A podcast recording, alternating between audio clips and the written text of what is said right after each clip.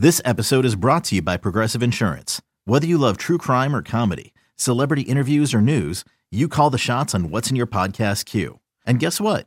Now you can call them on your auto insurance too with the Name Your Price tool from Progressive. It works just the way it sounds. You tell Progressive how much you want to pay for car insurance, and they'll show you coverage options that fit your budget. Get your quote today at Progressive dot com to join the over twenty-eight million drivers who trust Progressive. Progressive Casualty Insurance Company and Affiliates. Price and coverage match limited by state law. When you need mealtime inspiration, it's worth shopping Kroger, where you'll find over thirty thousand mouthwatering choices that excite your inner foodie. And no matter what tasty choice you make, you'll enjoy our everyday low prices, plus extra ways to save, like digital coupons worth over six hundred dollars each week. You can also save up to one dollar off per gallon at the pump with fuel points. More savings and more inspiring flavors make shopping Kroger worth it every time. Kroger, fresh for everyone. Fuel restrictions apply. Welcome back to BetQL Daily, presented by BetMGM. Ed Egros, Joe Ostrowski, and Erin Hawksworth here with you. In case you missed yesterday's BetQL Daily episode, please make sure to check out our podcast, wherever you podcast, where our famed Joe Ostrowski went off on Ryan Day, going all pro wrestler, responding to nonagenarian Lou Holtz. He's not ninety, but he's close. Uh, you know, as far as uh, the, the back and forth, wondering what in the world we're talking about, why is this such a big deal to Ryan Day when he should be just worried about coaching his football team?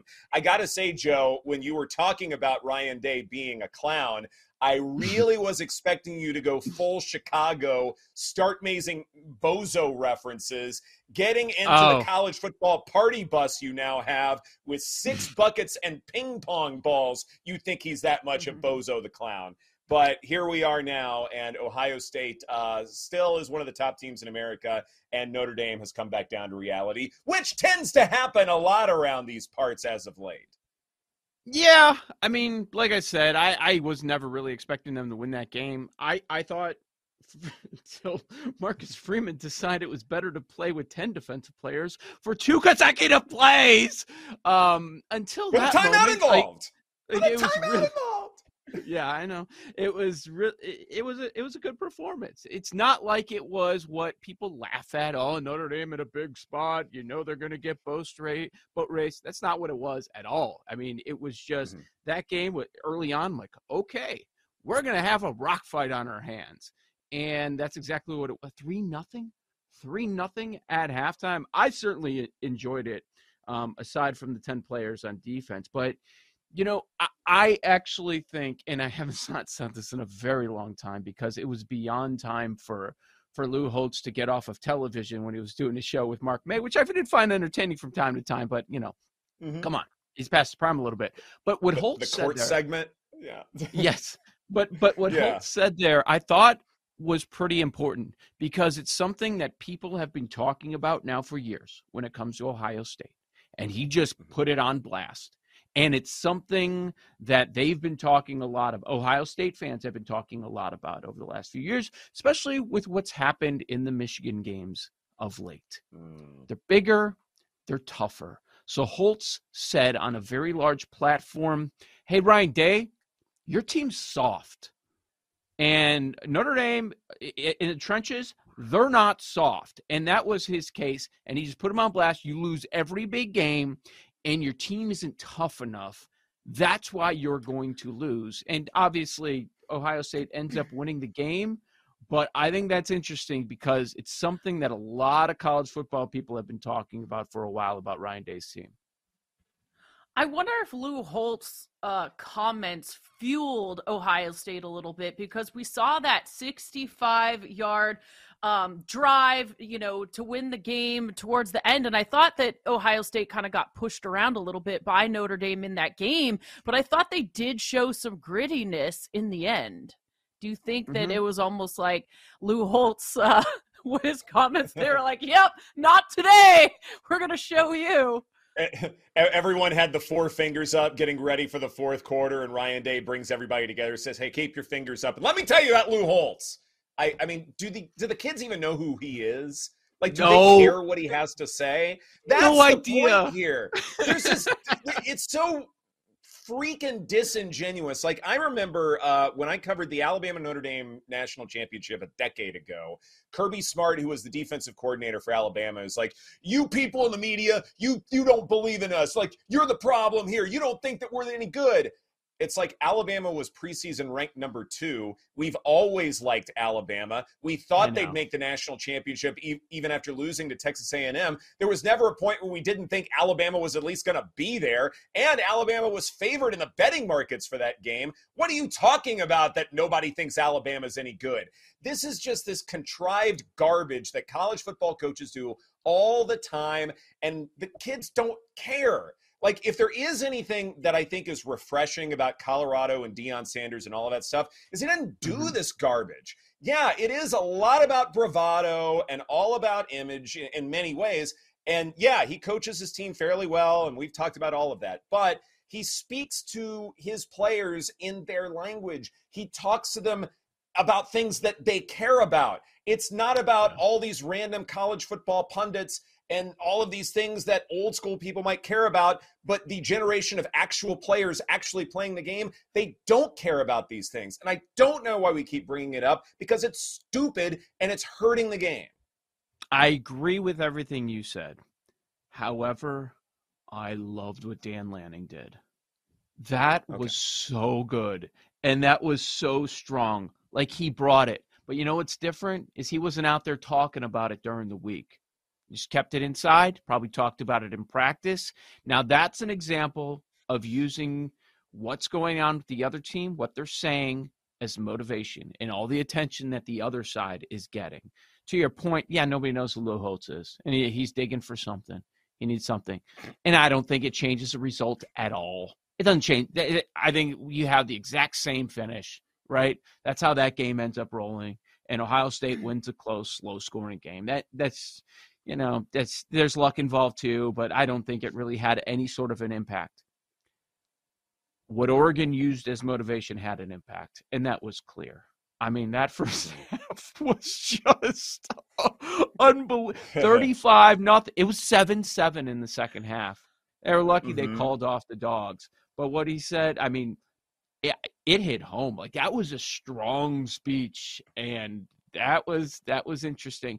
You know, there are a lot a lot of conversations going on with the Oregon, Colorado, and I thought social social media like was annoying me, but you know, I'm not someone who's been sick and tired of the Deion, the Colorado story, because I think it's good for college football, because I think we're at a point in the college football season when a lot of people don't pay attention. A lot of meaningless games before you get into conference play. And we just ended up having a weekend where you had all these top teams pitted against one another, and it was fantastic, fantastic theater. Um, no matter how you feel about Colorado and the people that were just like laughing at them, you strike me as a moron, because do you for quickly forget that the win total was three and a half and they won their first three games? Like, let's remember what Colorado was one year ago. And they do deserve a lot of respect, and they deserve some attention. And if it's good for the sport, who the hell cares? Who the hell cares? And then there's also like some other parts of the conversation that I really, really hate, that if you are sick of Deion and the whole Colorado Buffaloes thing, like, oh, oh, you're a hater, you're this, you're that, you're telling on yourself. Stop, stop. It's okay to also be sick of it, because you kind of view them as like irrelevant when it comes to the national championship uh, chase, or they're going to be irrelevant when it comes to winning the conference. But um, I'll tell you, I enjoyed the hell out of watching watching that game, and, and I and you know, if you ditched it after the first quarter, I certainly understand. Well, yeah, I loved the scene of the Ducks fans leaving, uh, but I still watched. I was like yeah, maybe hoping for too. some type of a comeback. I still had it on. And I think I definitely agree with Deion's post-game comments where he's like, beat me now. this is the lowest we're ever going to be. You think about mm-hmm. what they've done through just a handful of games, like the recruiting, everyone's going to want to go there. This probably is the lowest this team's going to be under Deion as long as he's there. Uh, and I, on the flip side, I thought it was great for Bo Nix. Like on that massive stage, everyone's watching. You put up an incredible performance and you're like, guess what? I'm still in the Heisman conversation too, everybody. Look what I just did. And I thought he really took advantage of that opportunity. I do want to circle back to Bo Nix in a minute because I found that Oregon-Colorado game, it gave me more reactions and bigger takes concerning Oregon than I did Colorado. But, Joe, I agree with you that if you don't like Colorado, it's not saying anything bad about you because, look, college football is a yeah. sport where we talk about the big dogs all the time. We are constantly talking about Georgia and Alabama and Ohio State and Notre Dame. We never talk about the mid-tier programs at all. So for Colorado to get this much attention this quickly when they haven't done as much as, say, you know, other – like Tulane might be a good example. Like here's a program that won the Cotton Bowl last year. They beat U S C. They're in the group of five. They're off to a fantastic start despite losing to Ole Miss. And it's like they don't get any attention whatsoever. We mm-hmm. never talk about them. Yet they're probably more deserving of attention than, say, Colorado is, but they're not getting it. And that's just one of many, many examples of a program that, when it comes to accomplishments on the field, are getting dwarfed by what Deion Sanders and company are doing. So in that respect, I understand the jealousy component to it.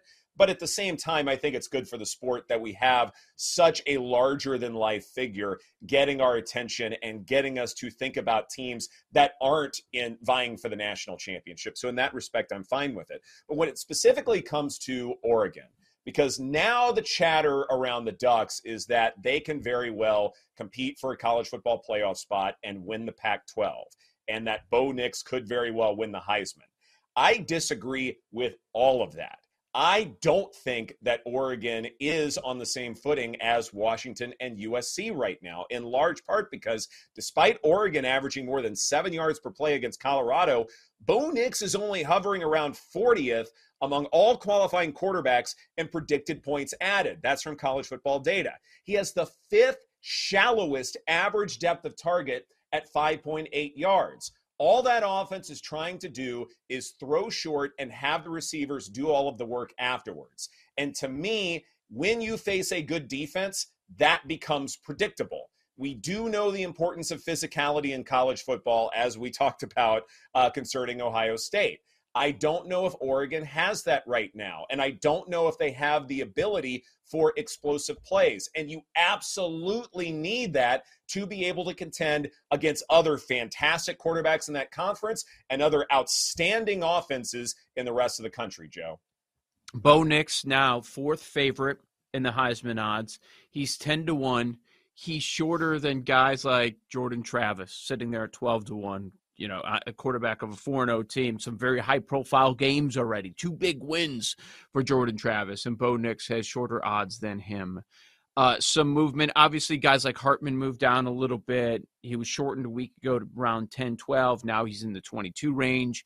But I want to ask you about someone who has not put up terrific stats over the last couple of weeks, mm-hmm. but a couple of weeks ago, um, We we talked about a quarterback of a team that could very well be in the playoff out of the Big Ten. We talked about J J McCarthy, and his number keeps yep. dropping. We're all the way down to thirty-five to one on McCarthy. They're still undefeated. Nobody was really paying attention to the Michigan Rutgers game because of all these uh, big ones over the over the weekend. Isn't he still in the conversation, and isn't that a bit of an overreaction since so much of this is the success of the team? Hey, it's Kaylee Cuoco for Priceline. Ready to go to your happy place for a happy price? Well, why didn't you say so? Just download the Priceline app right now and save up to sixty percent on hotels. So whether it's Cousin Kevin's Kazoo Concert in Kansas City, go Kevin, or Becky's Bachelorette Bash in Bermuda, you never have to miss a trip ever again. So download the Priceline app today. Your savings are waiting. Go to your happy place for a happy price. Go to your happy price, Priceline. This episode is supported by F X's Clipped, the scandalous story of the twenty fourteen Clippers owner's racist remarks captured on tape and heard around the world. The series charts the tape's impact on a dysfunctional basketball organization striving to win against their reputation as the most cursed team in the league. Starring Lawrence Fishburne, Jackie Weaver, Cleopatra Coleman, and Ed O'Neill. F X's Clipped. Streaming June fourth, only on Hulu.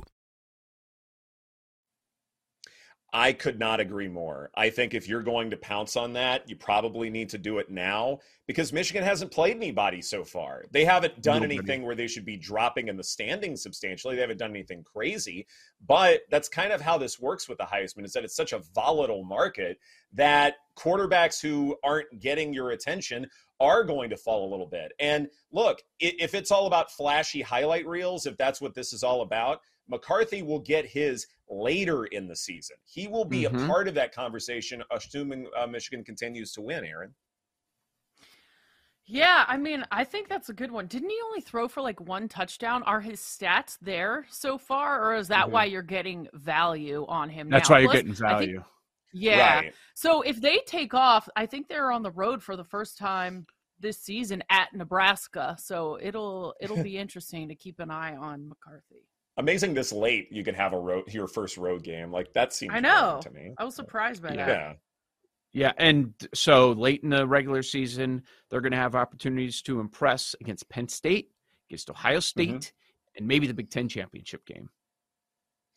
By the way, Michael Penix, uh, average depth of target of twelve point four yards, top fifteen in America. There's a reason why his Heisman odds are oh so short right now. I think that's absolutely appropriate, and I believe in these Huskies. Um, I want to ask about Florida State. We talked a lot about Florida State, Clemson, yeah, sure. and th- there's probably a luck factor. And I know a lot of people are like, oh, Clemson could easily be four and oh, but they're two and two. Boy, I see Florida State at minus one fifty to win the A C C. I was like, I thought that would be a bit, I thought they'd be a bigger favorite because, you know, mm-hmm. right there at the top. I know it's so early, but, you know, the big competition, Clemson, already with a pair of losses. Yeah, that's very true. This is BetQL Daily presented by BetMGM. Coming up next, we go off the board, and we'll also find out if we're rebranding off the board as a Taylor Swift segment. That's right here on the BetQL Network.